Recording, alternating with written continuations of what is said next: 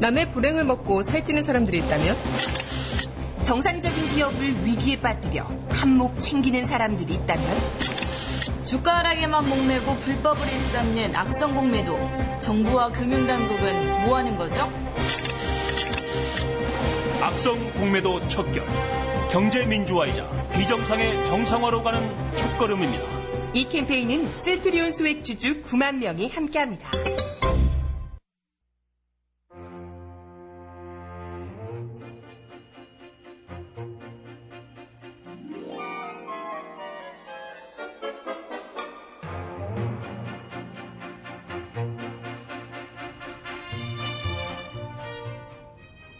정혜림의 발칙한 뉴스.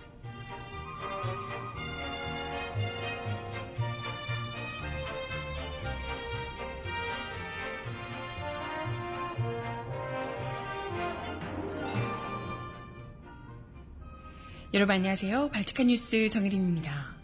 고고도 미사일 방어 체계 사드의 배치 지역을 놓고 혼란이 가중되고 있습니다. 어, 뭐 언론들 사이에서도요. 오늘 아침 속보, 단독 기사 각각 전혀 다른 지역을 두고 경향신문에서는 양산이 유력하다. 뭐 한겨레에서는 경북 성주가 유력하다. 등등 해서 어, 혼란을 나타내고 있는 모습이고요. 그런 상황에서도 정부는 사드 배치 장소를 이미 결정을 다 해두고도 보고서 작성 중이라며 발표를 미루고 있는 모습을 보여주고 있습니다. 그만큼 국민들의 반발이 거세게 고 있는 상황에서 어찌할 바를 모르고 있다는 얘기입니다. 국민들을 설득할 능력도 안 되면서 사고부터 치고 보는 이 참 한심한 정부 이거 어떻게 해야 될까요? 음악 듣고 와서 오늘 이야기 함께 나눠봅니다. 샷건과 제시가 함께 부른 살짝 고친 노래예요. 미친놈. 듣고 옵니다. 아, 노래 제목이 그래요. 듣고 올게요. 신청곡 있으신 분 주세요.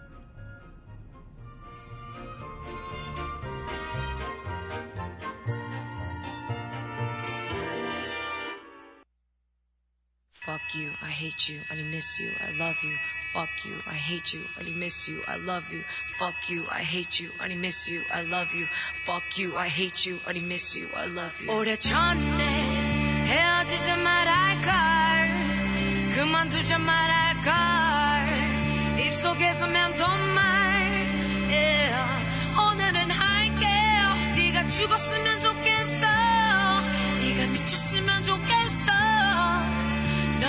마지막까지 미친놈이야. 에이, 에이, 에이, 오, 오, 오, 오. 재중 전화 몇십 통.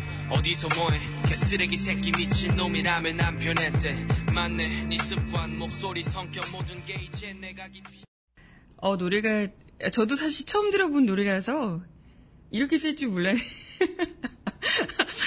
저보고 정한테 진짜 열받나, 열받았나 봐요. 그러시는데. 아, 그렇게까지는 아, 아닙니다. 의도한 건 아니에요. 아, 너무 웃겨요.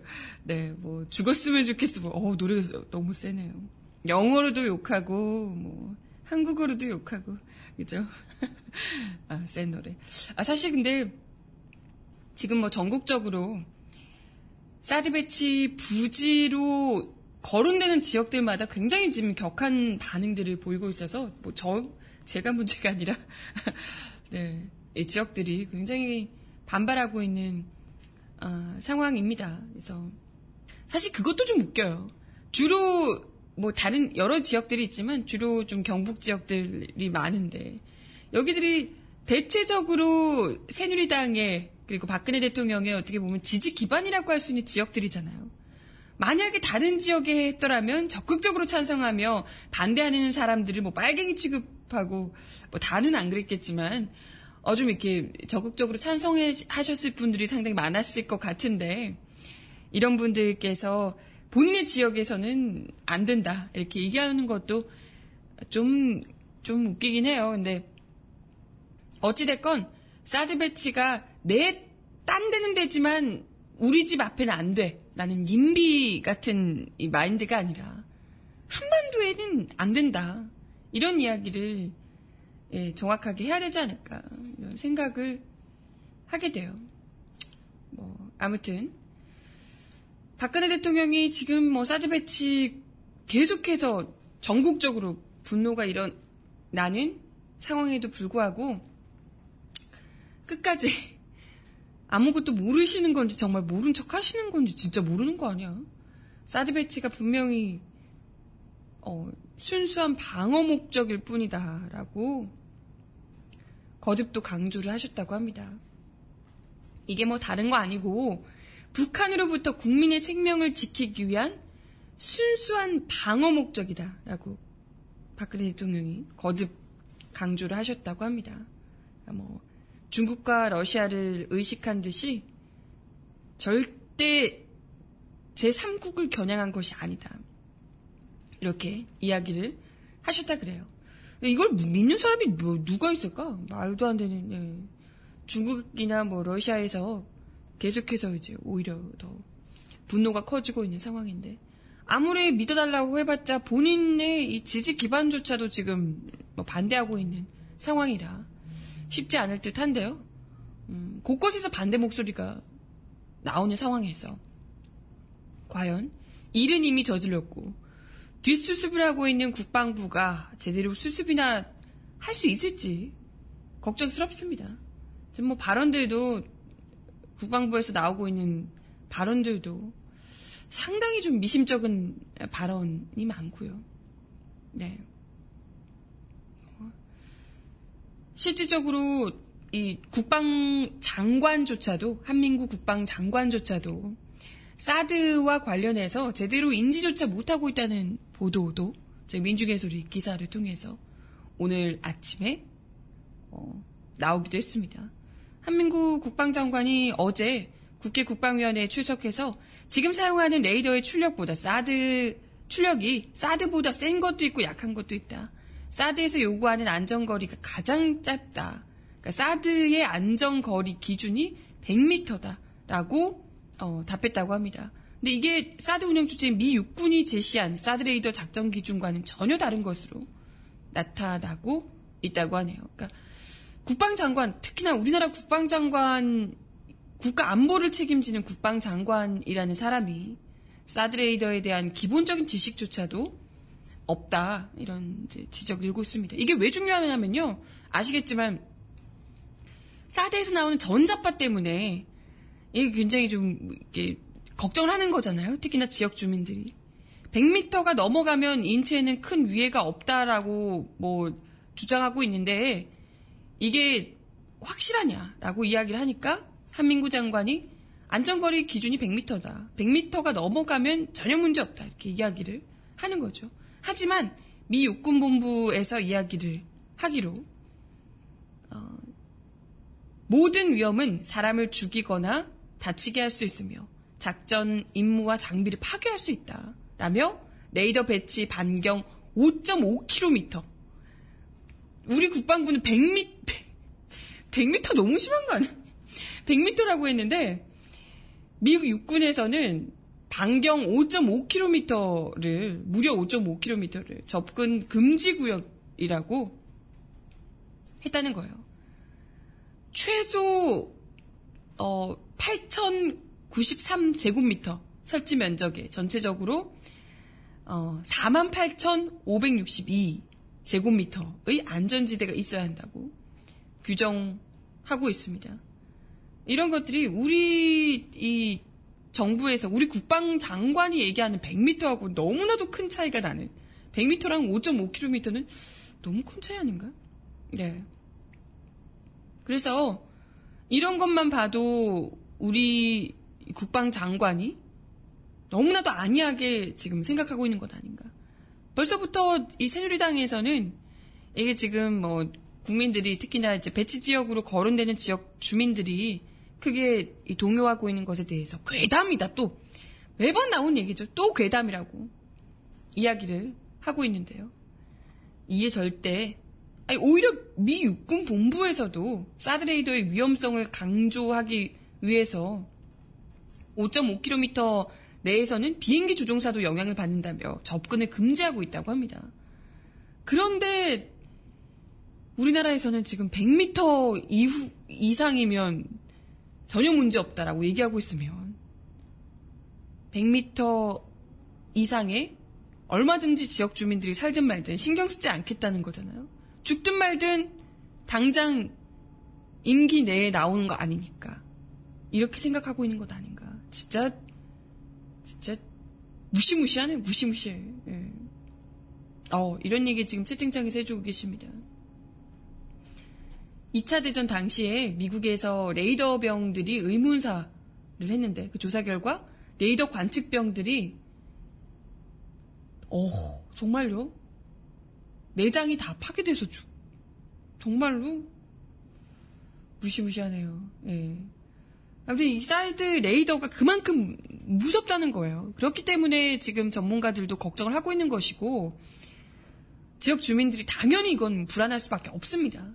어느 지역에 배치를 어느 지역이냐 보다도 한반도에 이걸 우리가 왜 어제도 그토록 제가 목소리 높여 이야기했지만 당장에 우리나라에게는 유리한 것이 없는데 오히려 더 위험만 동북아 정세가 한반도를 중심으로 위험하게 되는 이것을 우리가 대체 왜 해야 되느냐 지적을 할 수밖에 없죠. 어, 이런 가운데 오늘 아침에 당장 이게 근데 무슨 기준인지 잘 모르겠는데요. 경향신문과 한겨레에서 단독 기사를 각각 냈는데 어, 참 희한하게도 두 이곳에서 두 언론사에서 내놓은 음, 기사가 전혀 다릅니다. 그 사드 배치와 관련해서 한겨레 같은 경우에는 경북 성주를 사드 배치 유력 후보지로 급부상했다라고 단독 기사로 보도를 했고요. 경향신문 같은 경우에는 양산을 유력하다 아, 이렇게 이제 보도가 지금 나왔네요. 어떻게 될지 모르겠어요.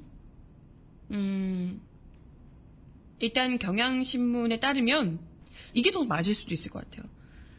한미가 이 사드 배치 지역으로 경남 양산, 천성산 일대를 유력 검토 중인 것으로 확인됐다라고 경향신문에서 보도를 했고요.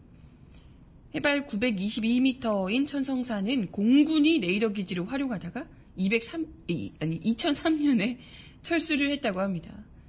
어, 레이더 운용에 민감한 중국을 감안해서 경북 성주에 아까 이제 뭐 한겨레에서 경북 성주 얘기했는데요. 여기에는 사드 포대를 그리고 더 남쪽인 천성산, 양산에 사드 레이더를 분리 배치하는 방안을 검토하는 곳 있는 것으로 전해지고 있다고 합니다. 그래서 만약에 양산의 레이더와 포대를 함께 운용할 경우에 평택이 사드 사거리에서 제외되는 점도 고려가 됐다고 하네요. 뭐 그럼에도 불구하고 지금 뭐 사실 이미 다 이게 정해졌다 그래요. 우리는 지금 뭐 열심히 논의 중인 것으로 알고 있는 분들도 계시겠지만 한민국 국방장관이 어제 국방위원회에 출석해서 6월 말쯤에 이미 한미 공동실무단으로부터 부지 가용성에 대한 구두 보고를 받았고 7월 초에 배치할 수 있겠다는 검토를 이미 다 마쳤다. 이런 얘기를 했다고 합니다. 가용성 검토가 끝났다는 것 자체가 최적지라는 뜻이다라고 이야기를 하면서도 그러면 이제 다 끝났다는 얘기냐? 뭐 구체적인 지역이 뭐냐? 뭐 이렇게 물어보니까 그것에 대해서는 아직 보고서 작성 중이라 말할 수 없다 이렇게 이야기를 했다 그래요. 아니 다 결정이 났다면서도 이야기를 못한 이유가 뭐니? 지역에서 난리가 날 것을 우려해서 대충 여론을 좀 눈치를 보고 있는 건 아닌가 이런 생각이 드는데요. 아, 네. 일단은 뭐 양산 같은 경우에 공군이 반대하고 있는 것으로 알려지고 있다고 하는데 글쎄 뭐 정부에 사라 그러면 국방부에 사라 그러면 어쩔 수 없이 하는 것이 되지 않을까 싶네요. 네, 뭐 아무튼 갑자기 양산 이제 사드 배치 지역으로 거론된 양산 발칵 지금 뒤집혔다 그래요. 사드 배치하면 북한의 요격 대상지로 떠오르는데 부산, 울산, 경남 지역 주민을 위험에 빠뜨리는 일이다. 그러면 뭐 부산, 울산, 경남 지역 주민들은 위험에 빠뜨리면 안 되고 뭐 전남 전북이나 뭐 강원도나 경 아니 뭐 다른 지역들은 얼마든지 위험에 빠뜨려도 상관없다 이런 얘기신 건 아니죠? 설마 여기는 안 되고 다른 지역이 되는 게 아니라 우리 국민들이 사드 배치라면 북한의 요격 대상으로 떠오를 텐데 사드 배치를 한반도에 해서는 안 된다라고 이야기를 각 지역들이 다 하셔야 되는 것 아닌가 이런 생각이 드네요. 아무튼 거론된 지역들마다 각 지역이 계속해서 지금 뭐 지역 반대 집회, 뭐 삭발 시위 뭐 이런 것까지 나오고 있다고 해서 만만치 않을 것 같습니다. 네. 아, 글쎄. 도대체 사드가 왜 필요하냐? 뭐 채팅창에서도 그런 이야기를 하시는데요. 어, 정부에서는 국방부에서는 거듭 사드가 북한으로부터 우리를 지켜줄 것이라고. 굳이 북한이 쏘려면 사드가 그 위에까지 올라가지 않아도 사드를 굳이 쏠 일이 없는데 그렇게 거듭해서 거듭 이야기를 하고 계십니다. 제3국을 향하는 것은 아니라며 거듭 이야기를 하고 있어요. 네. 채팅창에서 지금 대구는 난 찬성 그러시는데 안 돼요. 그러면 안 돼요. 한반도에서는 안 된다 이야기를 하셔야 된다니까요. 미치겠다 진짜. 음악 하나 더 듣고 와서 이야기 이어가 보겠습니다. Fly to the Sky Missing You 신청하셨어요. 듣고 올게요. 널 다시 갖고 싶은 내 마음은 음, 왜 그렇게 미련스러운 건지 네가 없는 날 인정할 수가 없는 음, Tonight is just one night 너를 잃기 전처럼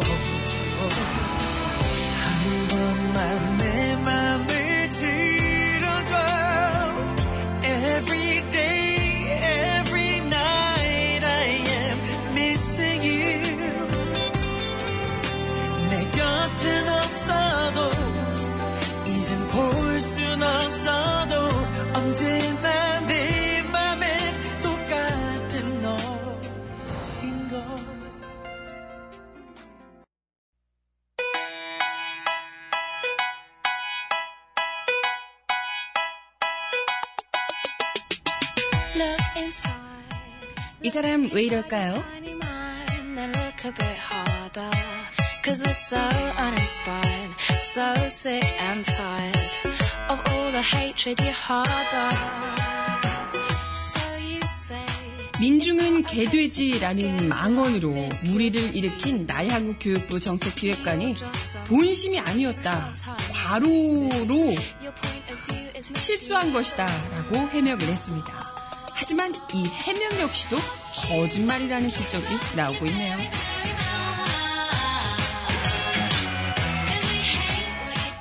대기 발령 도중 고향까지 내려가 있었던 나 기획관은 원래 오전에는 불출석했다가 교육, 문화, 체육관광위원회 여야 의원들이 출석 요구가 거세지자 오후 늦게서야 국회에 겨우 도착을 했습니다.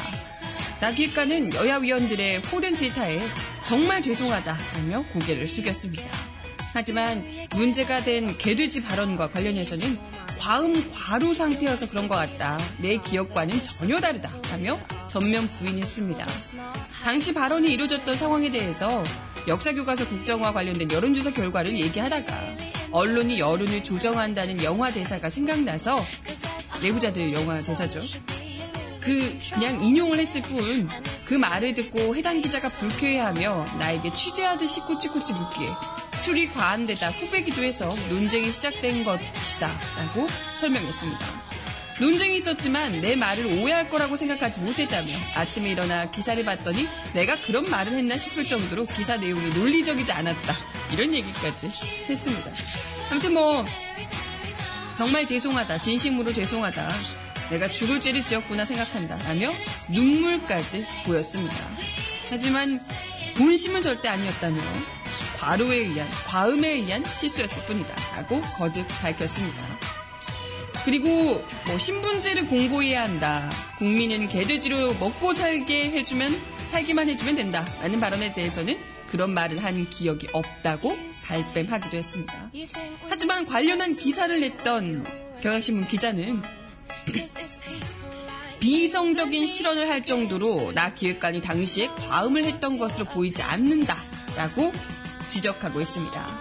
그때 술을 마시지 않았던 이 기자의 기억으로 교육부 참석자들은 오후 10시 30분경 기차로 세종시에 내려갈 예정이었기 때문에 과음을 하는 분위기도 아니었고 다들 술을 별로 많이 마시지 않았다는 거예요. 특히나 나 기획관은 자리를 여러 차례 비우면서 술을 가장 적게 마셨다고 합니다. 그리고 당시에 뭐 격앙되거나 이러지 않았고 자신만의 논리로 차분한 어조로 주장을 이어갔고 녹음기를 켜자 이후에는 이를 의식하며 민감한 발언은 알아서 피해갔다는 거예요.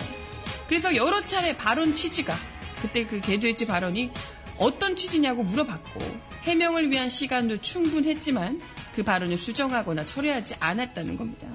다만 공무원으로서가 아니라 개인 의견이다라는 입장을 고수했다고 합니다.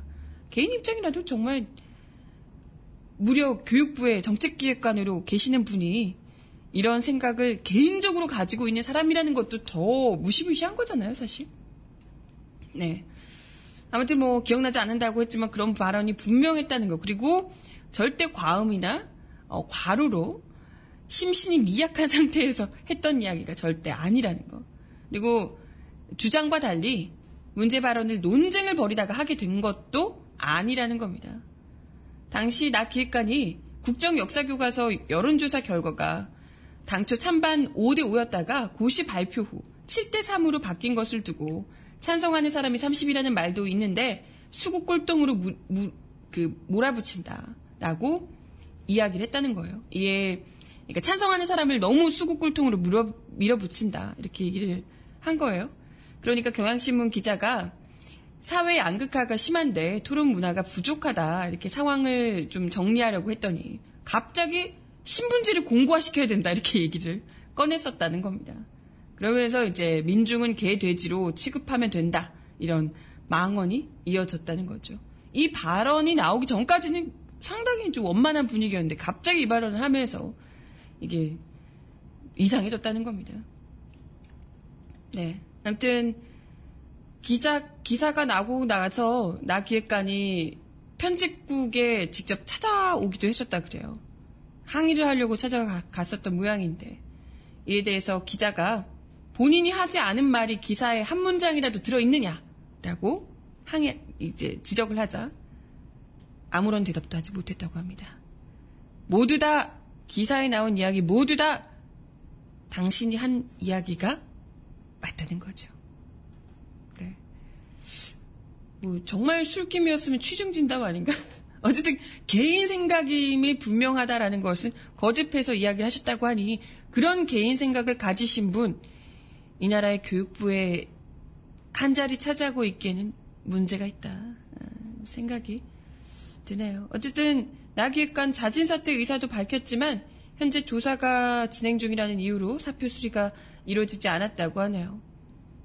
네, 아무튼 뭐 이준식 사회부총리 겸 교육부 장관이 최고 수위의 징계를 고려하고 있다라고 이야기를 했다고 하는데 사실 저는 이런 생각 들어요.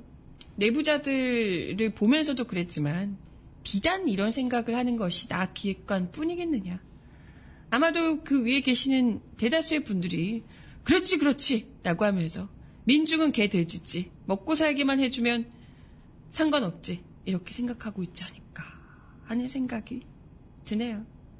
음악 하나 더 들을게요. 지드래곤 노래 신청하셨어요. 삐딱하게.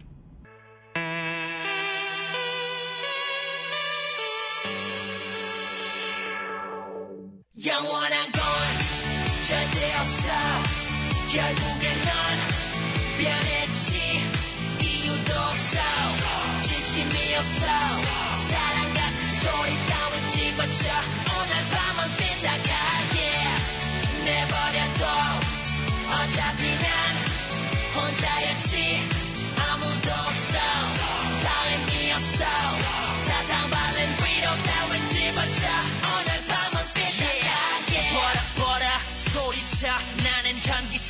내 심심풀이 화풀이 상된 다른 연인 괜히 시비 걸어.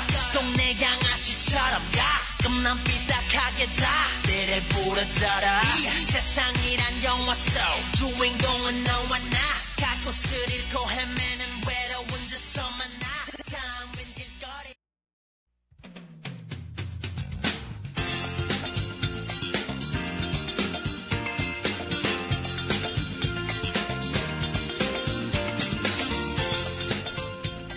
정은아의 바칙한 브리핑.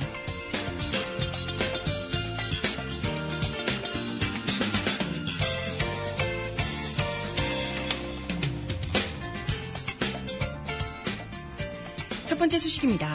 박근혜 대통령이 어제 광복절 특별 사면을 실시하기로 결정했습니다. 박 대통령은 청와대에서 수석 비서관회의를 주재하고 광복 71주년을 맞아 국민들의 역량을 모으고 재기의 기회를 가질 수 있도록 사면을 실시하고자 한다라고 밝혔습니다. 박 대통령이 국가원수의 고유 권한인 특별 사면권을 행사하는 것은 2014년 1월 설 특사와 지난해 8월 광복 70주년 특사에 이어 세 번째인데요. 우리 경제가 대내외적으로 어려움이 많고 국민의 삶이 무게가 무겁다며 특별 사면을 주문하겠다라고 이야기를 했는데요. 이거 내용을 봐서 재벌 총수 등 기업인들의 특별 사면이 줄줄이 이어지지 않을까 벌써부터 어, 걱정스럽네요. 현재 수감되거나 재판 중인 기업인은 이재현 CJ 회장, 조성래 효성 회장, 이호진 태광그룹 회장, 장세주 동국제강 회장, 홍재현 전 동양 회장, 강덕수 전 STX 그룹 회장, 최재원 SK그룹 수석 부회장, 구본상 전 LIG 넥스원 부회장 등이 있습니다. 아니 경제 사범들 풀어주면 경제가 살아나는 게 아니라 더 망하는 거 아니에요? 여태 계속 계속 경제 사범들 풀어줬지만 살아날 줄 모르는 경제잖아요. 하여튼 풀어주고 싶어서 어지간히 핑계대네요.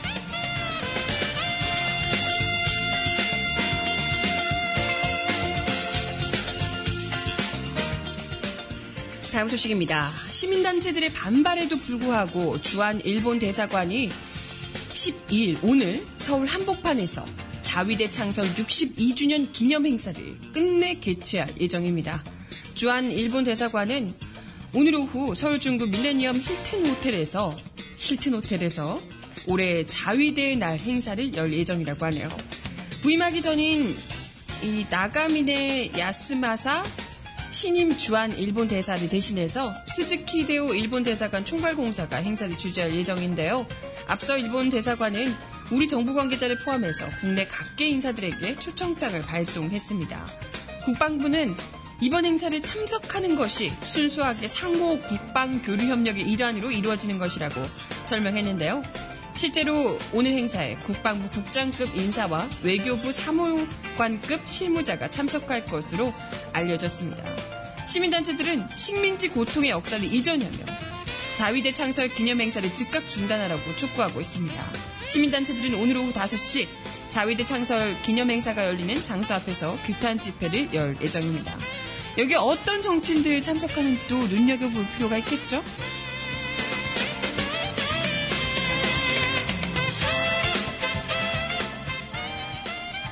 네, 마지막 소식입니다. 법원이 오늘 새벽 국민의당 박성, 반, 박선숙 의원과 김수민 의원에 대해 검찰이 청구한 구속영장을 기각했습니다. 서울서부지법 조미옥 영장 전담 부장판사는 두 의원의 구속 전 피의자 신문을 통해 구속영장을 기각하며 주거가 일정하며 증거인멸과 도망 우려가 인정되지 않으며 방어권을 보장할 필요가 있다고 사유를 밝혔습니다. 이로써 리베이트 의혹과 관련된 구속자는 왕주현 사무부총장 한 명에 그치게 됐습니다. 국민의당은 20대 총선 의원 가운데 첫 현역 의원 구속 사태를 면하게 된 데 크게 안도하는 분위기입니다. 박지원 국민의당 비대위원장은 페이스북을 통해 박선숙, 김수민 두 의원의 구속영장 기각은 사필귀정으로 현명한 판단을 해주신 사법부에 경의를 표합니다. 라며 법원에 고마움을 표했습니다.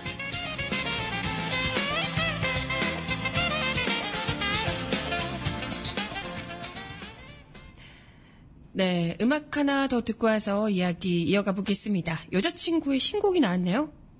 너 그리구나. 듣습니다.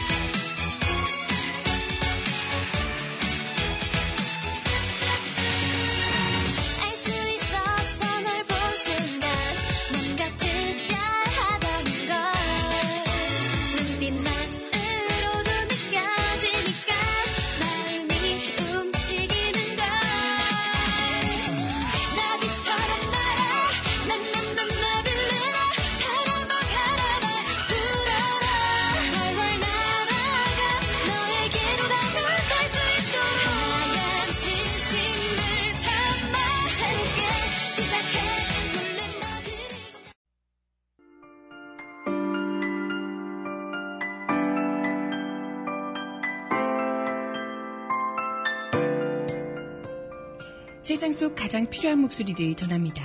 여기 곧 우리가 있어요.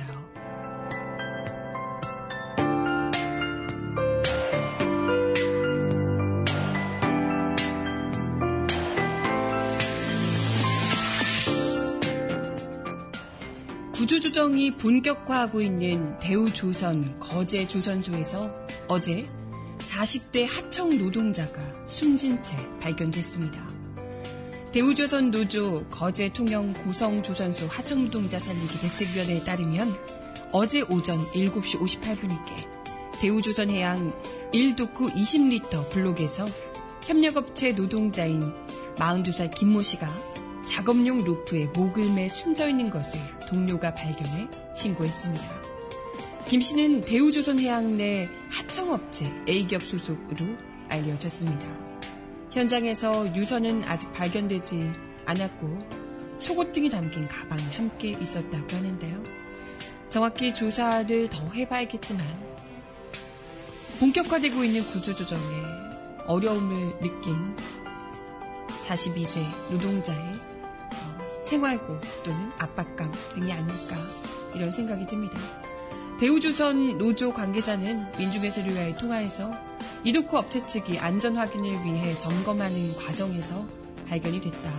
우선 다각도로 확인하고 있다. 어, 대형 간담회를 소집해서 내용을 보고하고 대응책을 마련할 계획이다라고 밝혔습니다.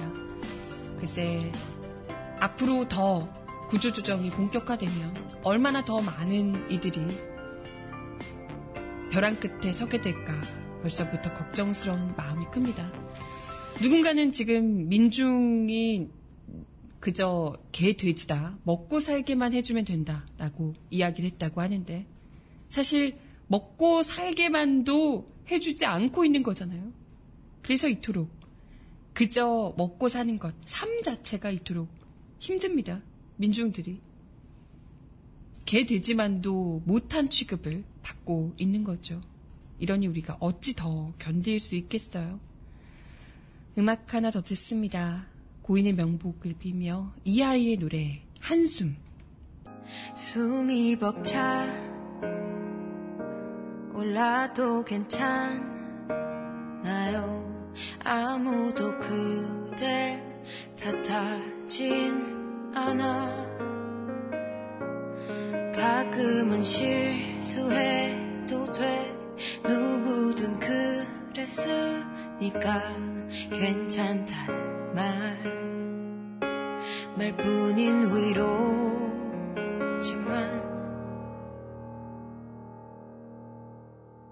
누군가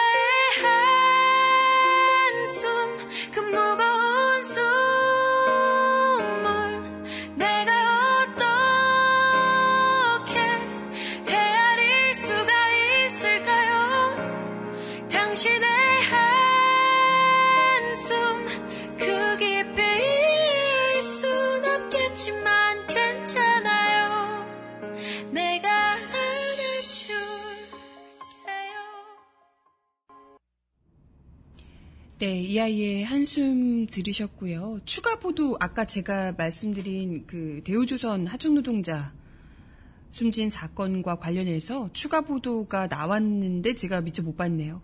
채팅창에서 제가 이야기 하는 거 보고 또 잽싸게 걸어주셨는데, 아, 이런, 그러니까 이런 일이 있었다고 하네요.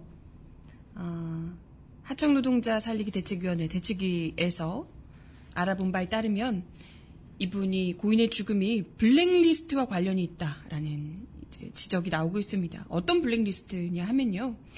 이분이 이전에 근무했던 사내 협력사를 그만두는 과정에서 임금이 계속 밀려서 그 체불임금을 달라라고 해서 체불임금을 100% 받아가지고 나왔다는 거예요. 아니 이건 당연한 거잖아요. 일한 만큼 임금이 나와야 되는데 임금을 나 임금이 나오지 않아서 그 체불 임금을 달라라고 해서 나왔다는 거죠. 받고 나왔다는 거예요. 근데 이때 체불 임금 100%를 받고 나왔던 함께 나왔던 다른 동료들 24명과 함께 김모 씨가 블랙리스트에 올랐다는 거예요. 이 블랙리스트가 이제 다른 기업 내, 대기업 내에서 다른 곳에서 블랙리스트를 서로 돌리면서 이 사람 고용하지 말라. 약간 이런 게 있었다 그래요. 그래서 100% 체불임금을 받고 나왔지만 다른 회사에 취업을 하려고 해도 이 블랙리스트들 때문에 취업하기가 쉽지 않았고 겨우 지금의 회사 자리를 겨우 구했었다. 이런 이제 이야기를 했습니다. 그런데 원청인 대우조선 측이 김 씨를 내보내라고 현재 취업 중인 이 회사에 압력을 넣었다는 거예요. 취업도 어렵게 하더니 막상 취업을 하니까 내보내라고 원청에서 압박을 넣었다는 겁니다.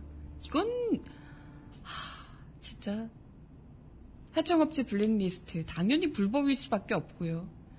근데 뭐 이런 일이 얼마나 많을까? 실제로 노조 활동하고 이런 분들이 블랙리스트에 올라서 다른 회사에 그러다가 해고가 되면 다른 회사에 취직하기 어렵다 이런 얘기들 왕왕 들어왔었는데요. 하지만 그럼에도 불구하고 사측에서는 어 그런 적 없다 발뺌을 늘 하죠. 정작 그 와중에 힘없이 쓰러져 가는 건 이런 나약한 노동자들 밖에 없는 듯 합니다. 일단은 뭐 대우조선 하청 관계자들은 블랙리스트 존재 또 그에 따른 취업 관여 절대 없었다라고 주장하고 있습니다. 그렇게 말하겠죠. 관여했다라고 이야기를 하겠습니까? 네, 더 밝혀져 봐야겠지만 당장에 뭐 가뜩이나 조선업이 힘든 상황에서 더 어렵게 만들고 있는 그래서 이런 것들이 사실 그런 거잖아요. 임금을 주든 말든 임금을 주든 말든 정말 사측에서 시키는 대로 개 돼지처럼 일만 해라. 개 돼지처럼도 아니죠. 소처럼 일만 해라. 그리고 말 안 들으면 잘라버리고 그렇게 짐승처럼 노동자들의 민중을 훈육시키는 것 아닌가 생각이 드네요. 네. 마지막 곡 들려드리며 인사드리겠습니다. 제가 어제 이걸 우연히 영상 하나를 보고요. 노래가 너무 좋아서 폭풍 눈물을 흘리며 아시는 분들도 계실지 모르겠는데 가수 양희은 씨가 부른 엄마가 딸에게라는 노래입니다. 가사가 너무 좋아서 마지막 곡으로 들려드리며 인사드릴게요. 난 잠시 눈을 붙인 줄만 알았는데 벌써 늙어 있었고 넌 항상 어린 아이일 줄만 알았는데 벌써 어른이 다 되었고 난 삶에 대해 아직도 잘 모르기에 너에게 해준 말이 없지만 네가 좀 더 행복해지기를 원하는 마음에 내 가슴 속을